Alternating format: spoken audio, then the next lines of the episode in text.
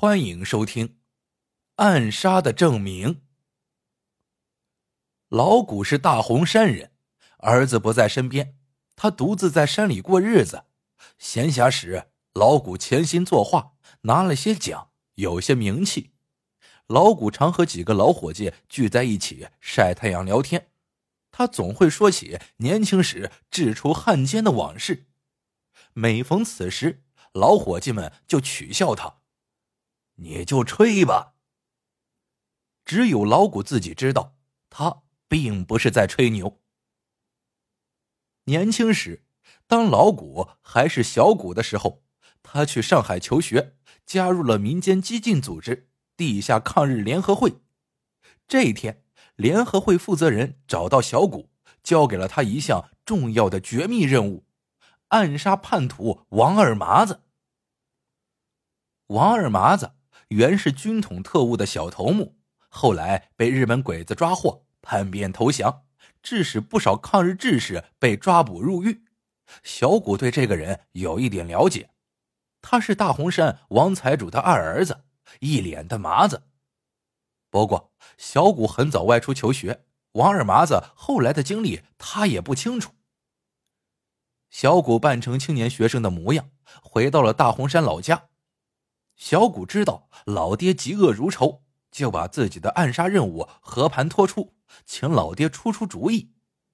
老爹咂巴着旱烟袋，过了好长时间才说：“难。”老爹告诉小谷，王二麻子无论走到哪里，都有十来个狗腿子挎枪护卫，就算侥幸杀了他，也来不及逃跑，杀一个赔一个，这买卖不合算。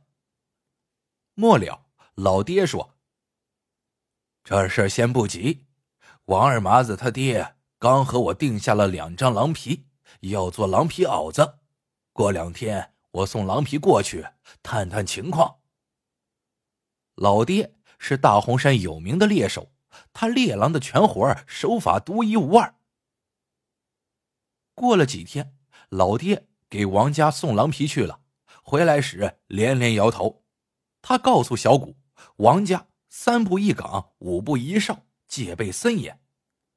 小谷决定改变策略，他打算接近王二麻子，套近乎，结交情，看看有没有机会。小谷曾师从上海名家学画，经过精心准备，他画了一幅牡丹图，送到了王家。王二麻子大喜，他窝在山沟沟里，觉得憋屈郁闷。好不容易来个有文化、见过世面的人，能够聊得上话，怎会轻易放过？他当即把画挂在书房里，邀小谷一同饮酒长谈，直到掌灯时分才放小谷回家。小谷了解到，王二麻子是读书人出身，上过讲武堂，观点激进。小谷在心里感叹：这么好的一个青年，可惜骨头太软。当天晚上，王家大院被狼群攻入。狼群狡猾，几匹狼在前门吸引注意力，另几匹狼从后墙跳入了后院，撞破窗户，闯入王二麻子的卧室。王二麻子被活生生的给咬死了。听说王二麻子已被狼群咬死，小谷悄悄的回到了上海。等小谷回到了上海，才知道联合会的负责人。在一次暗杀行动中牺牲了，地下抗日联合会受到了重创，已经不存在了。小谷只好找了份书画装裱的工作，白天上班，晚上学画。不到两年，日本鬼子投降了，日子太平了一些。小谷辞去工作，以卖画为生，娶妻生子。后来上海解放，小谷被吸收到博物馆，从事修复古代字画的工作。他利用业余时间钻研画技，也算是小有名气的画家了。眼看日子慢慢好了起来，一天晚上，忽然来了几个人，说小谷是隐藏的反革命，把他抓了起来。专案组的组长老胡是小谷的老同学，读书时老胡就加入了共产党，从事地下工作。老胡告诉小谷，说他是反革命。不是空穴来风，他们接到来自大洪山的群众举报材料，说小谷曾送过王二麻子一幅牡丹图，还在王二麻子家和他喝酒长谈，怀疑小谷是漏网的汉奸。听说是这么回事小谷反倒松了口气。王二麻子是他用计杀死的，说起来他还是铲除汉奸的英雄呢。那是小谷和老爹一起想出来的办法。老爹从狼窝里活捉了一只小狼崽，小谷用小狼崽的血和在颜料里，做了一幅牡丹图，送给了王二麻子。用意很明显，要利用狼记仇的特性，让狼群循着画上的气味去找王二麻子报仇。小谷还趁机将装在小瓶子里的小狼崽的尿液洒在了王二麻子的衣服上，这就是为什么狼群只咬死了王二麻子的原因。听了传奇的暗杀经过，老胡沉默了一会儿，说道：“可这件事，你得有证明。”一说到证明，小谷黯然神伤。安排任务的负责人早就牺牲了，老爹也已经得病过世，没有人能帮他证明。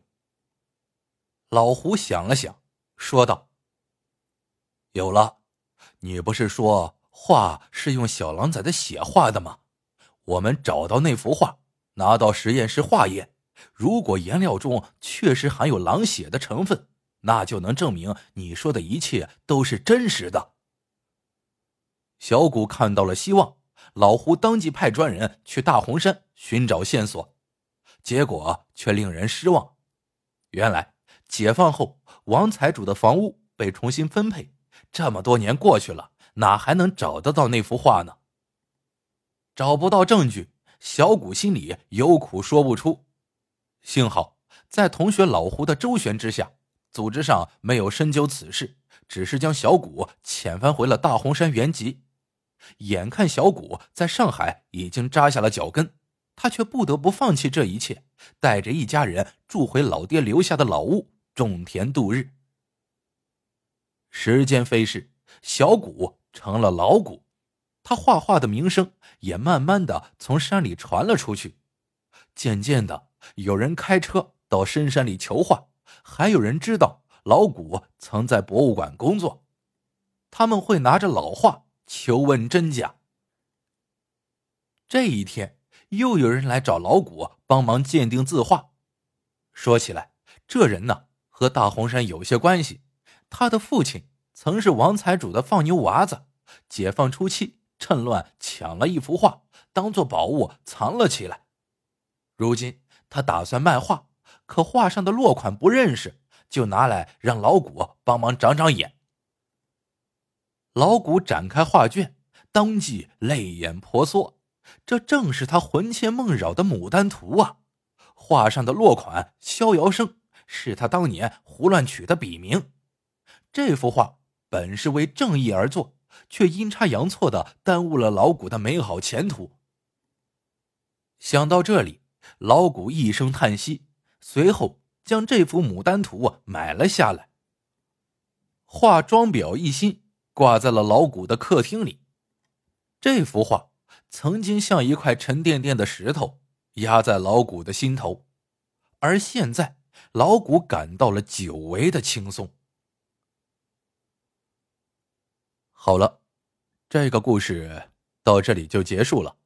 喜欢的朋友们记得点赞、评论、转发，感谢您的收听，我们下个故事见。